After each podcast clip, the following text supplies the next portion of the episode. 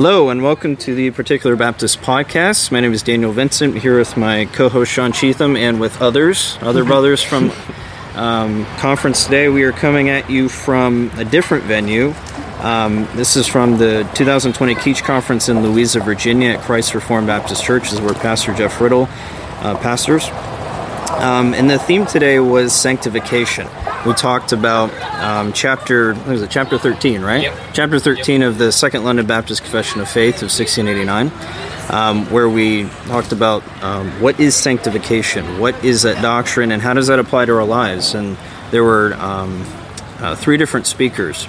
Um, one of them gave a devotional in the morning talking about uh, Romans 6 and how to apply um, sanctification to our lives as it relates to sin not ruling over us. Um, and then the other speakers talked more uh, practical implications of sanctification. What about mortification of sin and um, the gospel and how that fuel and the means of grace and how that fuels sanctification in our lives. So we really just kind of want to go around the table and see, okay, who, uh, you know, what, um, uh, what did you guys benefit from from the conference? Andrew, how did you benefit from the conference? What What are your takeaways from it?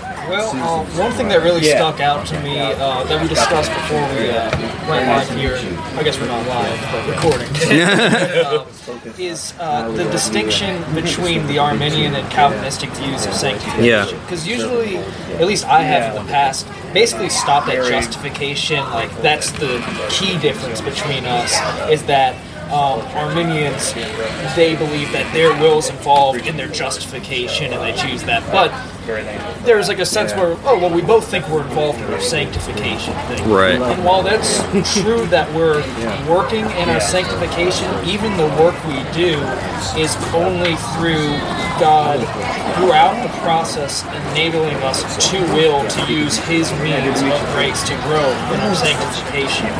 Um, at no point is our will working independently from God or um, generating its own sanctification.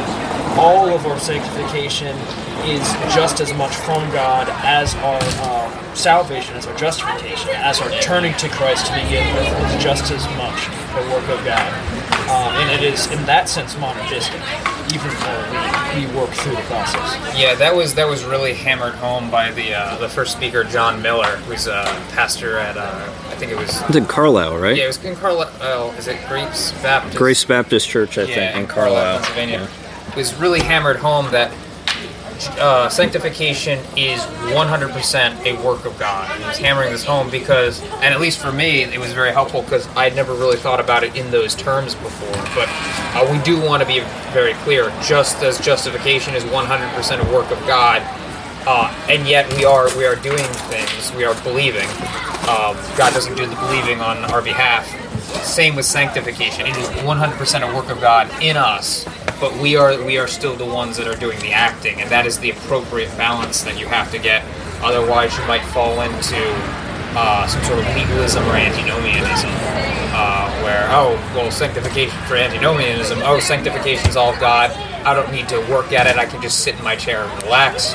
Or uh, a legalism where i have to be sanctifying myself and working and it's apart from god's work not realizing that it's god working in you. If you remember in our first podcast episode when we critiqued Leighton on Calvinism and evangelism, he that was what we were critiquing. It's like, well, hey, if if God is the one who does everything, then what's the point of evangelizing? What's the point of doing anything? You know, we believe that God works in us, and we as agents are acting. It, it's not in either or, as it seems that the Arminian um, yeah view really would hold to. make It's it. either me or it's God. So, it cannot be god through us Right. which is what it is yep. No, we we uh, much more than them expect to see uh, sanctification in our lives. Yes. Expect Right. to see our personal growth because since we understand it's a unilateral action of God to make us sanctified, just as He made us justified. If He did perform the justification, we have that sure guarantee that He will sanctify. And if you have no decree of God, then what hope do you have of any final sanctification? Oh, absolutely not. No, then you have Not. those situation in the easy believers churches, which is consistent with Arminian theology. Right. If you understand rightly that uh, salvation is a free gift of God, and it's just the faith that saves you. But you don't understand that sanctification is something that is um, uh, effectually accomplished by God. Then there is no guarantee that uh, such a believer will be sanctified, and then you are left with this easy believism kind of kind of system. If you But can get in, you can get out. Under the uh, Calvinistic system, under the biblical system Yep. thought because God uh, accomplished one, He will accomplish the other. There's no possibility that He won't accomplish that. Yes. Amen. Yep. Another uh, aspect that was brought up during the conference that I really appreciated was um, the distinction between definitive and progressive sanctification, because a lot of the times those can get uh, morphed in our minds. It's not. We as Reformed focus a lot on justification, and that's good. That's how you're saved. But um, potentially to the neglect of other doctrines like sanctification. Like we, we had a, a conference on this, obviously, but it's not necessarily something you're hearing preached regularly. So I thought the the making that distinction clear was helpful, and I believe it was Pastor uh, Simon O. Mahaney, um, who's also a pastor at Grace Baptist Church in Carlisle, Pennsylvania, brought up a very good analogy between the two. Um, and it's the analogy of, of a sewer, right? In our unregenerate state, we as uh, as human beings are corrupt. Oh, was it John Miller actually? Oh, I apologize. It was it was also John Miller. Um, this is why we have a have a note taker. Thank you, um, uh, uh, it's the analogy of, of, of sewer. We in our regenerate state are corrupt and disgusting and vile and wretched, just like a sewer is. Um, it's it's spewing garbage constantly from it, and definitive sanctification is like changing the water source in that sewer. That now um, it's got a completely new source of water that's clean. Now, there will be remaining sin in us because there's still dirt that's covered the walls, um, and that needs to be dealt with and gotten rid of. And that's the progressive sin in the Christians, or not progressive sin, but the uh, remaining sin in the Christian life that hasn't been dealt with. Just because we're regenerate doesn't mean we're perfect, which was another thing that was discussed in the conference. But um, uh, uh, the the remaining sanctification that needs to happen still needs to happen, but uh, we have we're coming from a completely different source. I don't know if you guys had any comments about that or. So, I don't, you know, you talk about the perfectionism thing, and I think that is a highly inconsistent view among many who hold to autonomous free will. You know, you have some who will openly claim you can be perfect. God has commanded you to be perfect. You know, and He's not going to command you to do anything that He doesn't expect you to actually be able to keep. You know, and so those people say, "No, I'm absolutely perfect." As they point out in the conference, if you say that you have, you know, that you don't sin, the truth isn't in you. You know, on the flip side, you get these same people that are rejecting the idea of perfectionism and say, "No, we can never be perfect. It takes God. You know, we're yeah, He commanded it of us, but we're not able to do that." But then they're going to turn around and say, "Well, you know what? God has said that we need to choose Him. Therefore, we have the ability. We must have it. Otherwise, it's an inconsistent command. We have to be able to choose God. Otherwise, He wouldn't command such a thing."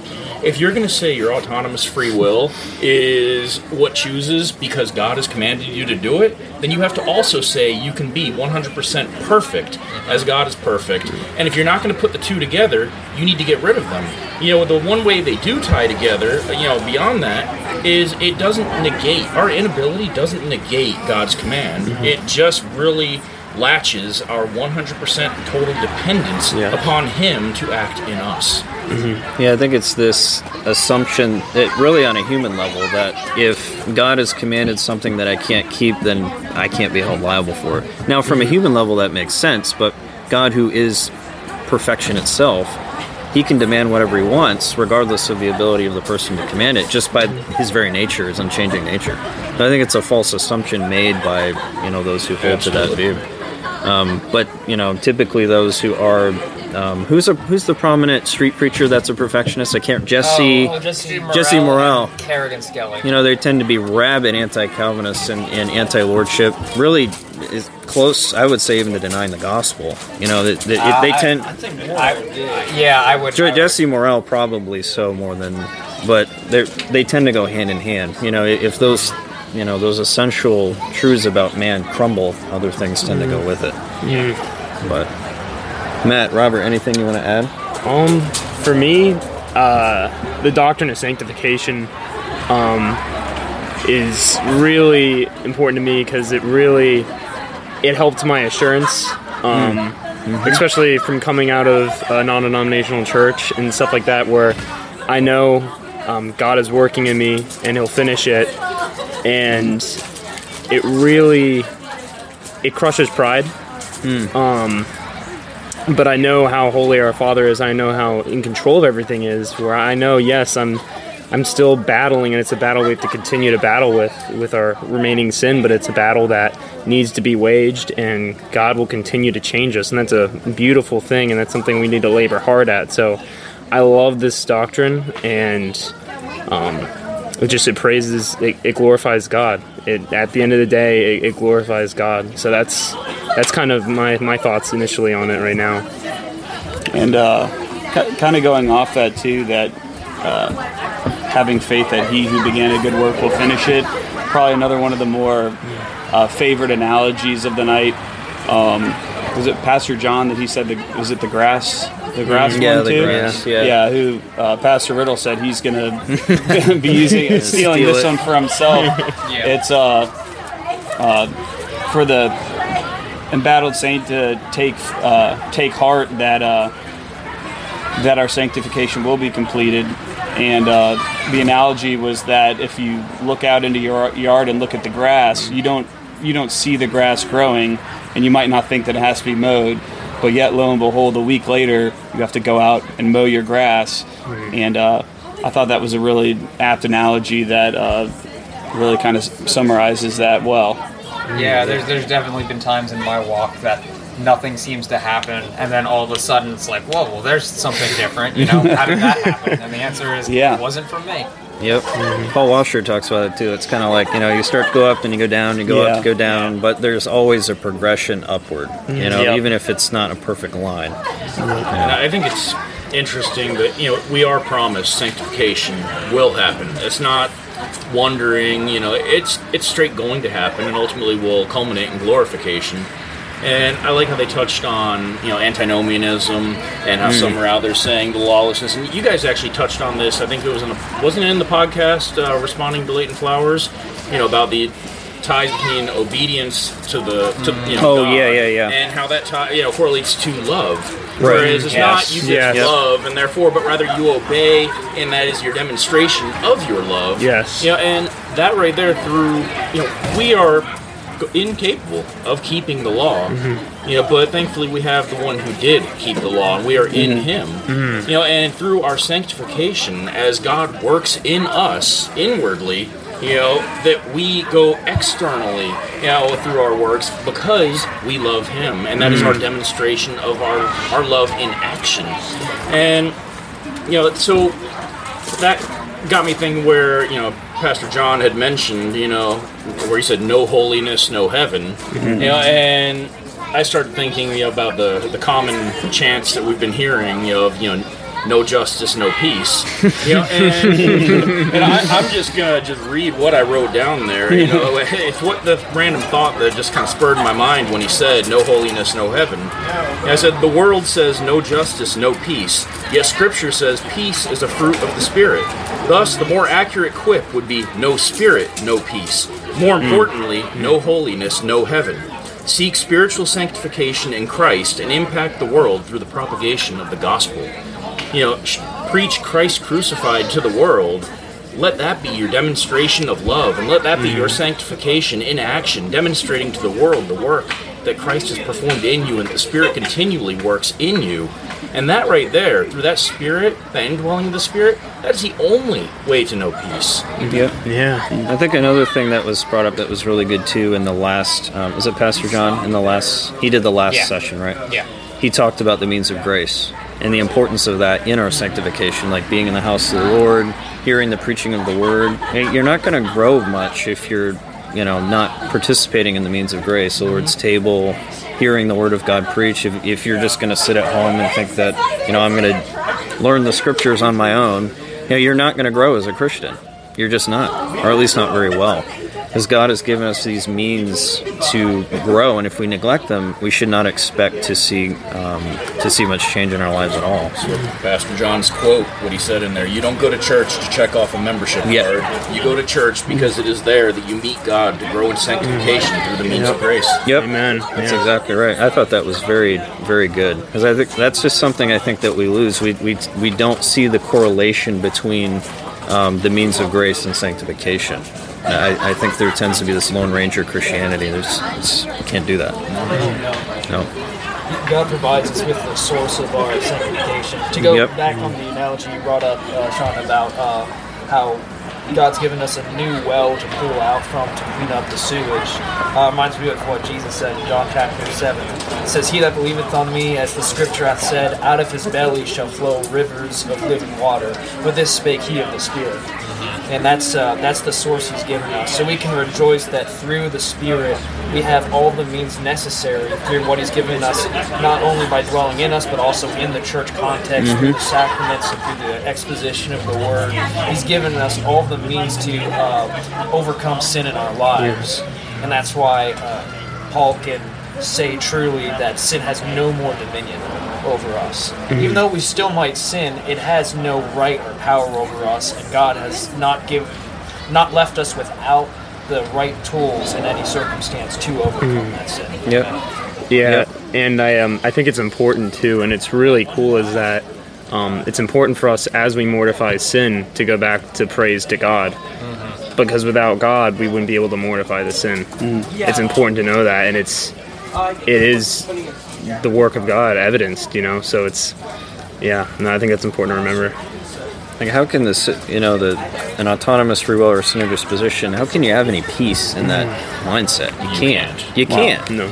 You pretend you have you you, You have you have to you have to be self-deceived into thinking, oh yeah, I'm. I'm you have to be self-deceived into thinking God's standard isn't that high, or that you're doing everything right and ignore your actual sin. Mm. right. Yeah. Exactly. It's not. A, it's not. A good And maybe that's where the perfectionism comes from. Yeah. I, yeah, I do, I do think that's where the perfectionism comes Gotta from. have a very low view of God and a high view of man to even get close to thinking like that. I mean, Yeah. Yeah. wow. Oh yeah. I, I suspect those people have a lack of accountability.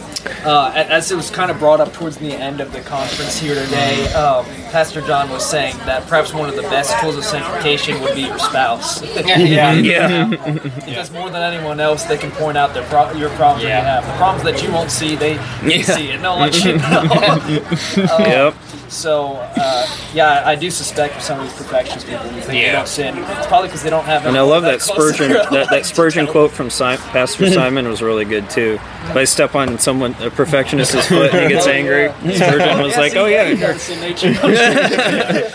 Seen that flesh there. coming. yep. Yeah, it was Paul Washer uh, that I heard once saying like talking to someone. I think he was saying he talked to uh, someone who said that he's never sinned, and Paul Washer said, "Would not breaking the greatest commandment Yep. be the greatest sin? What was the greatest commandment? Love the Lord your God with all your heart, mind, body, soul, and strength." And he's like, if if I talk to that person at that moment, they're really trapped because if they say Yes. uh, that they haven't done that, if, you, if they've never done that, then they, they are in fact a sinner. Yes. Or if they say that they have done that before, then essentially they blasphemed. Yes. Yeah. That's Yep. a, that's what Jesus was trying to get out of the rich young ruler too. Yeah. Hey, I've kept all these things since my youth. Oh, oh really? Go and sell all you have. You know, you're, you've Yeah. broken the first commandment. You're Yeah. yeah. Yeah. Yep. Uh, Love neither God perfectly nor neighbor perfectly. nope. Not even close. Nope. Nope. That's, That's the crushing weight of the law. The law that. and you're only going to find a consistent view of sanctification in Reformed theology. Period. Mm-hmm. That- that's Yeah. Yep. All right. Well, is there anything else you guys wanted to add? This is a truncated episode today. We're, we're, we're sitting at a picnic table under a tent in the backyard of the church. Rip it and rip it. Yeah. Yeah. I'll just add a little bit of a plug for the conference. Um, the Reformed Baptist Churches of Virginia, which are, our churches in Virginia, every year hold the Keach Conference, and that's uh, basically just going through and having uh, the various pastors go through the various paragraphs in a chapter of the confession and um, expounding upon it. So this this year was uh, chapter 13.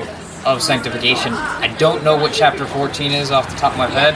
Unfortunately, I know, I know, it's terrible. Um, Wait, but- you're a particular Baptist and you don't know that? yeah, Come on, yeah. Sean. Sean, that's Uh, of saving faith, apparently. Oh, okay. be next year's. Uh, so that'll be uh, 2021, uh, scheduled for Friday, Saturday, September 24th through 25th of 2021. And maybe we can make an annual tradition out of an, a special episode from the conference. Yes, I think, Ooh, I think seems to work so. out well. This yeah. year we wanted to interview the speakers. Unfortunately, they uh, had to uh, take off very quickly, so we didn't get that opportunity.